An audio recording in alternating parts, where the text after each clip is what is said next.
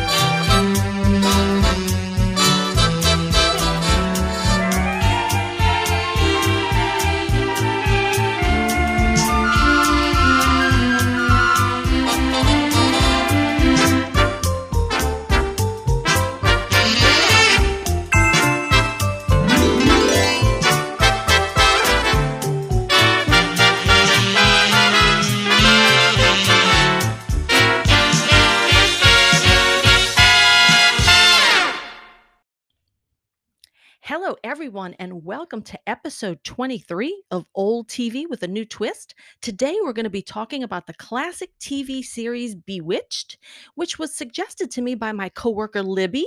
So, Libby, thanks for the idea, and this goes out to you. Now, joining me for her fourth time at the microphone, and I don't think she knows this, but when you've reached four times, you're considered a podcasting veteran.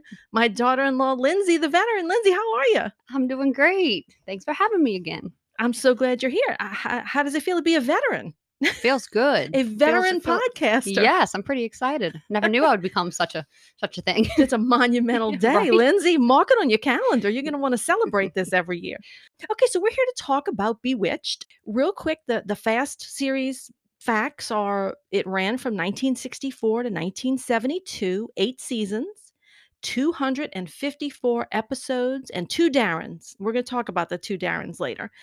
Basic premise is it's a mortal man who marries a witch. And we don't mean a mean person. We mean an actual witch. But so, Lindsay, tell me, what did you know of this series? Had you ever seen it? I had seen it. I definitely remembered it. Not any details or anything, but seeing the intro and everything, it brought back more memories. I remembered that pretty perfectly, and her little nose twitch and what it was. Even the music was familiar. Right. So I did remember it. Yeah. Okay, cool. Mm-hmm. Now this episode has a very interesting title. It's season 2, episode 36, What Every Man Should Know. Now before we begin, Lindsay, what do we think every man should know? Let's try and make it short. Okay. What do you think every man should know, Lindsay? The old saying, especially a married man, happy wife, happy life. Know how to maybe follow some direction and just be there to have his wife's back and do what she's asking. Usually works for most. There you go. It's so simple, isn't it? Right? I mean, why can't more of them get it right? Not sure.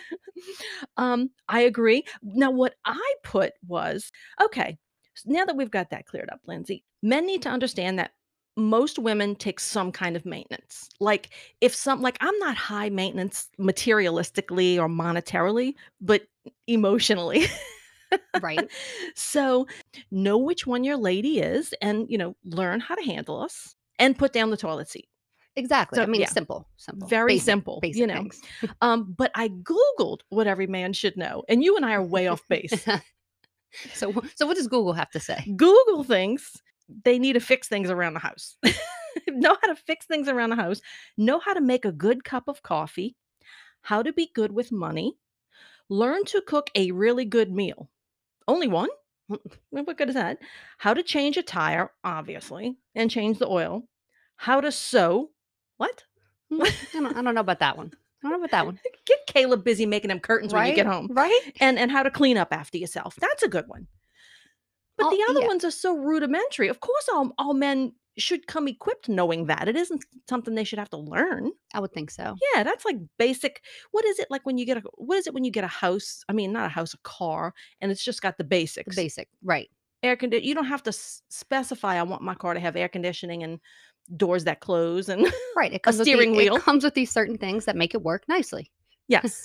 That's what they should come with. Right. Yeah. Well, okay. You should be proud to know your son does check off Google's what every man should know. There we go. Besides the sewing, but hey. Besides what? Besides the sewing, which I mean, I'm good with that. That's fine. I do a little cross stitch myself. We'll manage.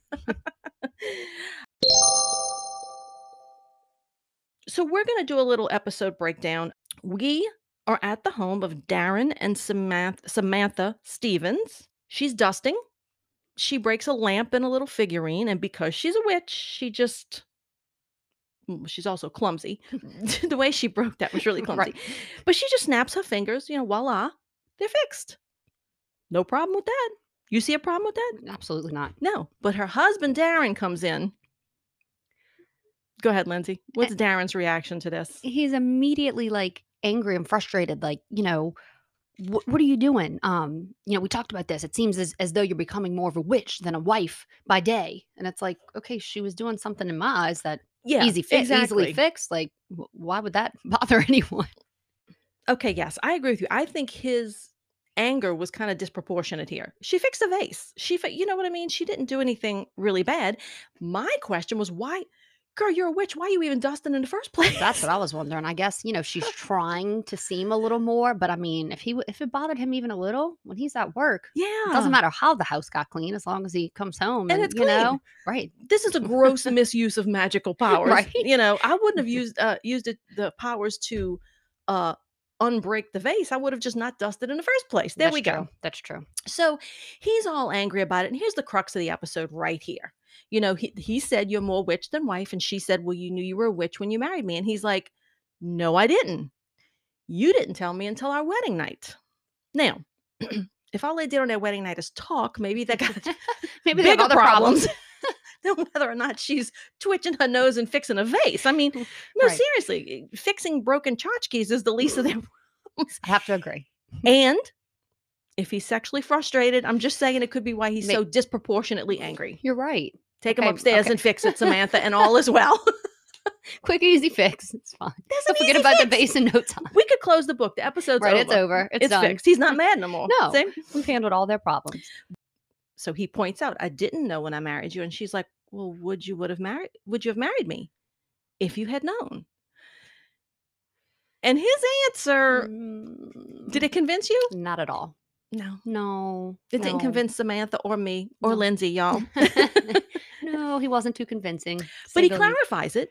He clarifies it completely and absolutely reassures her by saying he was reasonably certain and practically positive, which clarifies nothing. Nothing at all. And at this point probably makes it worse. Yeah. And it proves that he is what your daughter calls my husband, a weasel. Darren's a weasel. Sorry, Pops. Darren's a weasel. And therein we go into the opening. Yes. So classic, huh? I know. The little cartoon. I had it saved for Mom's Useless Trivia, but since we're on the opening, I'm just going to tell you that opening sequence is a cartoon. Now, not a lot of them have cartoon opening sequences, but it was created by Hanna-Barbera Productions, which is the creators of The Flintstones, The Jetsons, Scooby-Doo, my personal favorite. So they're professional cartoon makers. They didn't just go to anybody to make this little sequence. And all of you Flintstones watchers, maybe people of my generation, that's why Samantha looks like Ann-Margret in the opening segment. There was an episode of The Flintstones where Ann-Margret, they called her Ann-Margret.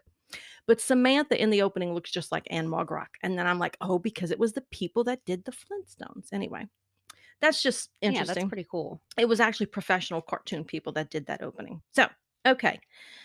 So when we go back to the episode, Darren's going to head upstairs to check on the baby because he has gotten himself into a situation that husbands get themselves into, Lindsay. He's put his foot in his mouth. He's dug a hole. It's going to be hard to get out of. She's not happy. No. How's he going to get himself out this hole? Well, like you said, initially he runs away from the issue.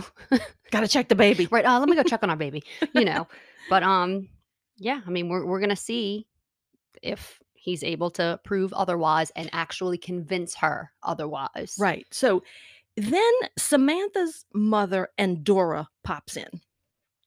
I love Endora because she makes me look like a great mother-in-law. This is true. See? Yes. I look like a really great mother-in-law next to her.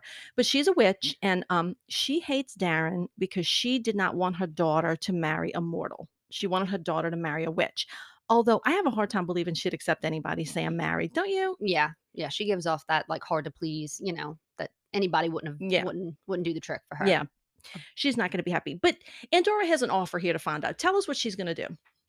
She is going to send Samantha back to the past in that moment to allow her to tell him prior to their wedding night that she is in fact a witch, to see if he would have stuck around like he claims that he would have. Right. He feels, I know I would have married you if you had told me. And he says, okay, cast a spell on us, send us back. But isn't this the guy that was vehemently opposed to witchcraft 5 minutes ago? Yes. And that's a bit confusing, but I guess once he feels, to me, like there's no proving otherwise. And he knows Samantha, she had gone to the past first. Yeah. She came back and, you know, she was even more angered at that time. So then he's like, well, you didn't even give me a chance. You know, let me prove to you. I'll show you that that's what I have done. So then he gets the chance. So they do. There's a lot of thunder and lightning and an arcane spell is chanted and poof, they're back in the past. Yes. And she's coming over at his house to cook him dinner. And she says, but I need to tell you something about myself. And he's like, it doesn't matter what you tell me. She's like, well, it might matter. And he's like, I wouldn't care if you were a shoplifter, a moonshiner, or a cattle rustler. And I'm like, where are they? The backwoods of Kentucky? What are we back in the Beverly Hillbillies? Right. Yeah. So, those are the three things. Those are the three deal breakers. So what? Let's talk about it, Lindsay. In this is obviously 1964 in the backwoods of Kentucky somewhere. I don't know. But what would be the deal breakers today? I would not marry somebody if what? What do you think somebody would tell you? I mean, I was trying to, you know, compare since those are not relatable in today's age, but I put like a criminal, a liar, or an addict or something like that, you know. But I asked my daughter, and she said, I said, who, you know, what is the most like frowned upon thing you could think of? And she's like, somebody that wears socks with sandals. Crocs with socks is her most frowned upon. So that's a deal breaker for Eden. So anyway, since she's not a shoplifter, a moonshiner, or a cattle rustler, or any of the above, she confesses to him. She tells him she's a witch, but she's got to go a step further and tell him I'm house haunting, cauldron stirring, broom riding witch. I'm like, well, God, when you put it that way, why don't you, you know, paint your face green and kill off some munchkins if you really want to scare them off. Right, you know? Right. She just put it all out there. I was like, that to me is not what you are, though. You can go ahead and say, but let me, you know, what type of witch I am. I'm a good witch. You know, this, she hit him hard. Yeah, you see, this is where she could have explained, I'm the good one that comes and floats in on the nice, pretty pink bubble. I'm the good witch. Well, I guess she figured if I'm going to go ahead and let him know, you know, hit him with the worst and say.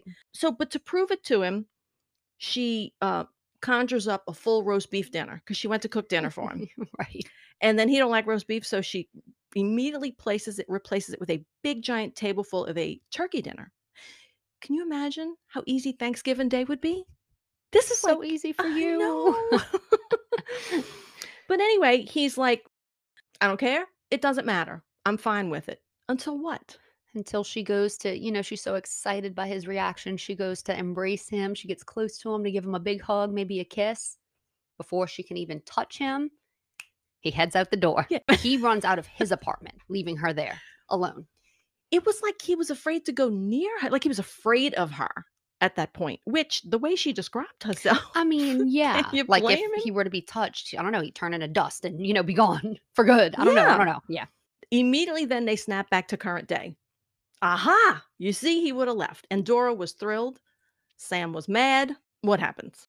So, yet again, this is where he's like, you know, of course, the mother-in-law, of course, you're happy. You know, this is what you would have wanted all along. You didn't even give me a chance. Like, I'd like to go back and show you that I would 100% have stuck around and been there. You know, you have to give me another chance. Like, I want to go back. Send us back.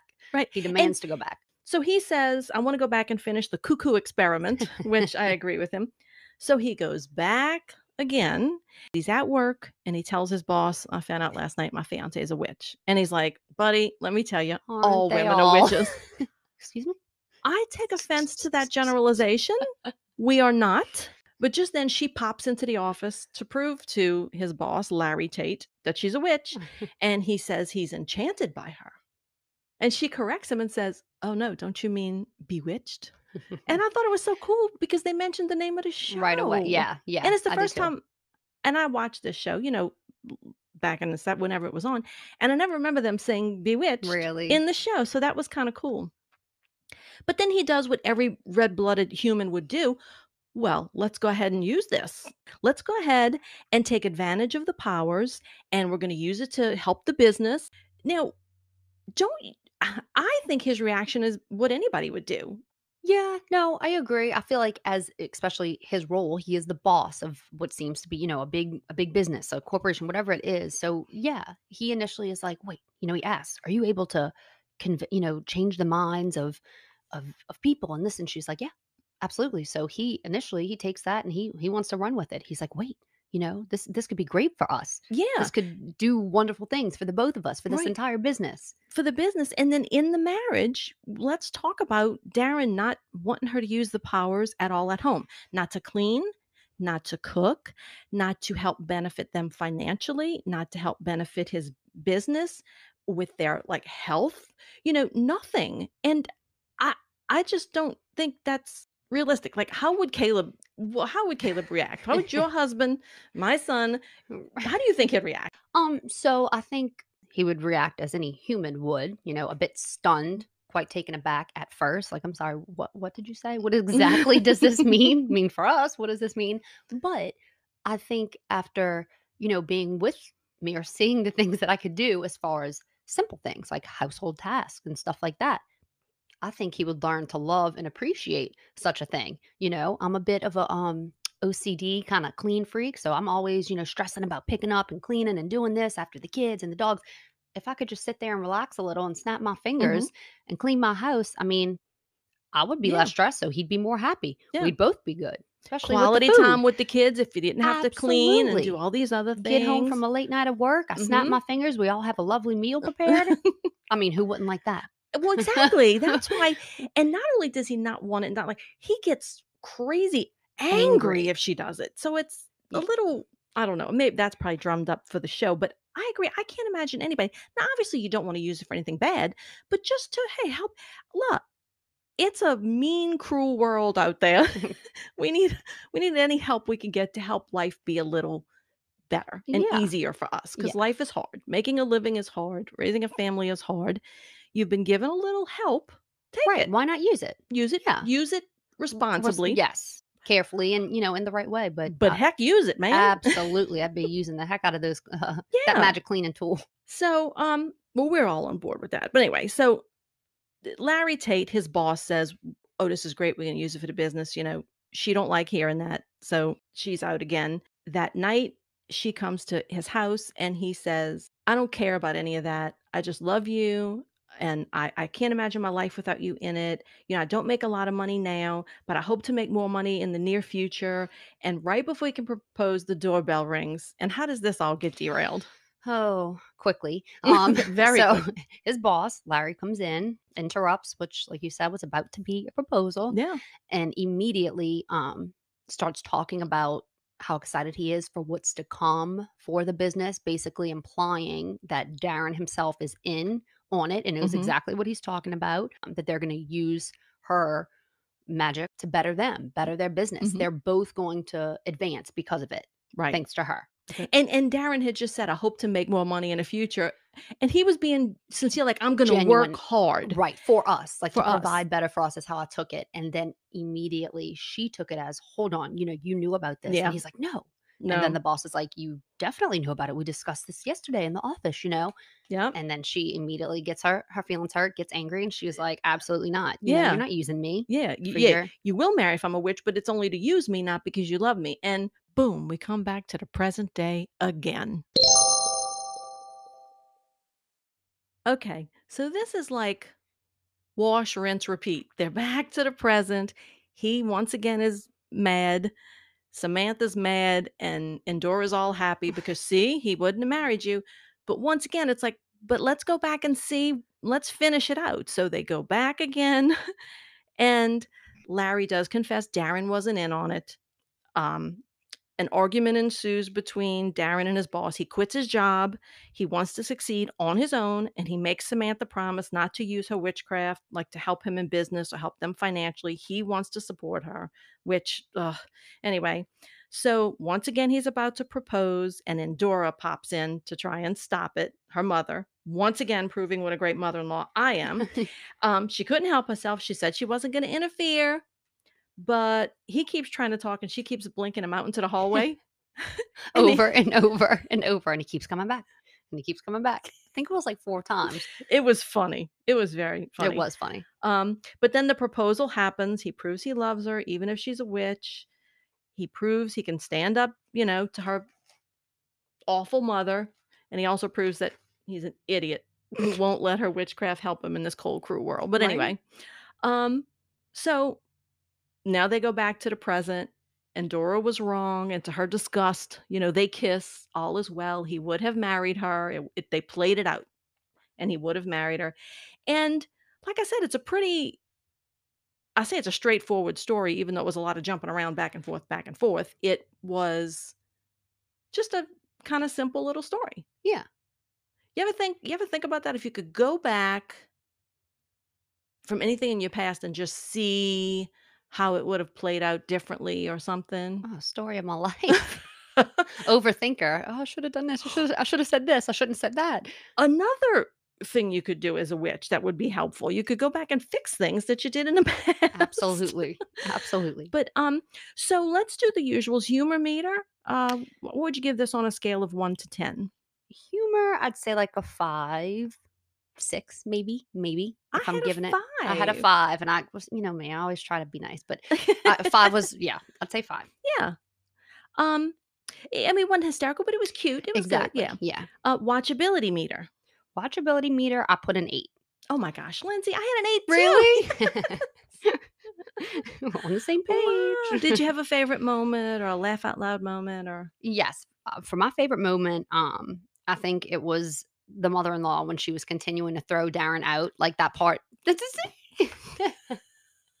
That was definitely my favorite part. We were not cheating off each other's papers, y'all. We cannot even see each other's papers right now. I just want to tell y'all that's hilarious. Yeah, because it was funny and it was cute and she is, well, kind of jumping ahead, but she is my favorite character, and I think the mother-in-law, because she made, like, I just liked her character, you know, although she was feisty and she was always intrusive and, you know, giving her opinion. To me, like, she, I don't know, it's kind of what made it funny when she'd pop in here and there and she, you know, and then she'd pop out angrily and then she'd come back. And then when she popped in the office right before the proposal, it was kind of like, well, to me, I took it as she wanted to say, okay, you say you would have stayed, but see if you would have met me first. That's how I took it. So then when she was there and she didn't like what he was saying, she kept sending him out. And I just thought that was the funniest part. Yeah. She did it like 4 times. She put him in front of another apartment. He went to open the door. It wasn't even his. He's like, you see him running around the corner coming back. He kept coming back. It was like he did all that because he loved her. Exactly. So it was really good. And you know about Endora, through the entire series, thinking about the storylines now, it's like she like added spice to the show. I think it would have been just boring storylines, but she threw out, I mean, she sends them back to like the 1600s in some parts, so she'll pop Thomas Jefferson in, you know, for a day, and you know, she's hilarious. Always doing. I think she makes it. Exactly. I really do. That's why she was my favorite character. Okay. Well, my favorite was Samantha. I just like Samantha. I don't know. I always like that actress, Elizabeth Montgomery. I think she's really pretty and just she is beautiful. I really liked her. So overall, what do you think of this show? Obviously, it's an old show, 64 to 72, long before you were born. Right. Yeah. I mean, personally, I liked it. That's why for the watchability, like it left me enjoying it and wanting to kind of know where the story would go. I thought it was kind of cute. I thought it was a good story. I feel like it's a good plot. I want to see, you know, how it all plays out. Okay. Now, is there anything about this episode we did not cover in your notes that you want to say? Do a little quick check back in your notes. Let's make sure we covered everything. I think we pretty much covered everything I had. I have a little bit of mom's useless trivia. The Bewitched house, from the outside, not the inside set, but the outside of the Bewitched house, their address was 1164 Morning Glory Circle in Westport, Connecticut. That's where they lived, in Connecticut. And that house, the exterior, was on the Warner Brothers lot next door to the Gidget house, which was the last show you and I podcasted about. Yes. Old TV with a New Twist, episode 16 was Gidget. And in that podcast, I even mentioned that the Gidget house was next door to the Bewitched house. And now we're back to the Bewitched house. So that's a little roundabout. Yeah, yeah. You and I have come full circle, Lindsay. Right. We should move down the street, see what's next door, right? And do that show next. Anyway, and as I talked about, there was a Darren switch. Yes. Okay. When they started off, Dick York played Darren. That's the guy we saw in this episode. He was fired in season 5 very abruptly. Nobody knew why. He later, when interviewed, told of a back injury he got making an old Western movie. And he said, and I quote, "That was the start of it all. The pain, the painkillers, the addiction, and the lost career." Gotcha. So very sad. So we don't know what went down and why. I mean, he might have just very well had to leave the show because of the back problem. We don't know. I mean, but they said he was fired. But the thing is, they fired him in the middle of the season and replaced him with Dick Sargent. Yeah. With no explanation. Like all of a sudden. And I even read about how they talked about, well, how are we going to explain this to the viewers? We need to say something. And the creator of the series, or the producer of the series, William Asher, who was married to Elizabeth Montgomery, really said the best explanation is no explanation. I don't agree with that. You're a writer. I mean, have a disfiguring accident and come back with another face. Didn't you watch Dallas? I mean, stuff like this can be done. Do something for us, right? Yeah. Yeah. But anyway, they just switched him out. Just abruptly, all of a sudden, here's this different guy. And the ratings on the show went down 13 points immediately. Wow. When they did that. Wow. So the audience doesn't like being toyed with. No. Don't toy with us. No, the audience agrees with you, clearly. Yeah. Clearly. And there was some memorable characters that came along in this show. I don't know, like Tabitha is their daughter. You know, she used to do her little twitchy nose. She was so cute. Uncle Arthur, who was played by, what's his name? Paul Lynde. Okay. And Dr. Bombay, who was like the kook witch doctor. Who was cool, and Mrs. Kravitz, who was the nosy neighbor across the street. You always have to have one of those. Everybody has one, right? Everybody's got a Mrs. Kravitz. You know, we had a Earl across the street. Oh, Earl. He was sweet though. His soul. Yeah, but he had to know everything going on. You know, he was a neighborhood watch. He was. I think he meant well, but he knew always what was going on. He was looking out. He was for his neighbors. You know, when kids were hanging out by the pool and stuff, and setting fire to trees, he ran them off. You know, so it's always good to have a Mrs. Kravitz. So anyway, yeah, that was a classic show that I think was just, I mean, it had a hook in that she was a witch, and it was funny, but not hilarious, but it was just a good little show to watch. Yeah. And one thing I always ask with these old shows, especially with you young kids watching it, I'm calling you a kid, you have kids, I'm calling you a kid, is that did it feel dated? I mean, I hate to always say the same things, but honestly, not as much as some of the others that I've watched. I don't know. Okay. Whether it be, you know, hairstyles, clothing, and stuff like that. It was a long time ago, but I don't feel as it was, I don't feel like it was as dated as some. You know what I mean? I feel like it was more relatable to, like we said, I guess, I don't know, their relationship and just the husband, wife, and normal arguments and this and that. Like, I didn't feel like it was as dated. It's universal. I will say I did a little research just to, you know, kind of have some background of the show. And like you mentioned, I did think it was really cool that the producer was Samantha Stevens, who she plays in the show. That was her husband. But I read something that was pretty crazy that said, they were doing rehearsals for the pilot episode a year before the show began. So in 1963, and hours before the assassination of President John F. Kennedy is when it happened. And what was crazy is that they said that it was extremely difficult for both of them, Elizabeth Montgomery and Bill Asher, because they were actually friends with him. So they had to go on and start filming of this show that they had been planning and working hard for and all this hours after hearing about the death of the president, who was a friend to him. Oh. Yeah. So they said that was like a really difficult time. Yeah. Oh, man. Yeah. See, that puts a personal spin on it. Right. Like a real life, mm-hmm. Yeah. I thought that was crazy. So I put fun fact and then I put in parentheses not so fun because it, I just wanted to remember it. But yeah, that was awful. Yeah, but that's like, interesting. Wow. That's an interesting fact. Yeah. That is cool.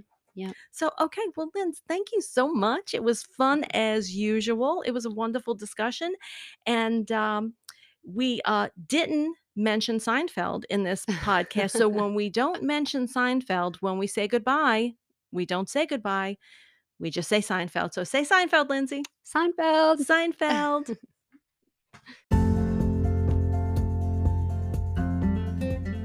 This is Michelle, and thank you for joining us for this week's episode. If you like this podcast, please subscribe to us on Spotify or Apple Podcast and join our Facebook group, Old TV with a New Twist Podcast Group. And tell us what you'd like to hear us talk about. We'll be back next week with an all-new episode of Old TV with a New Twist.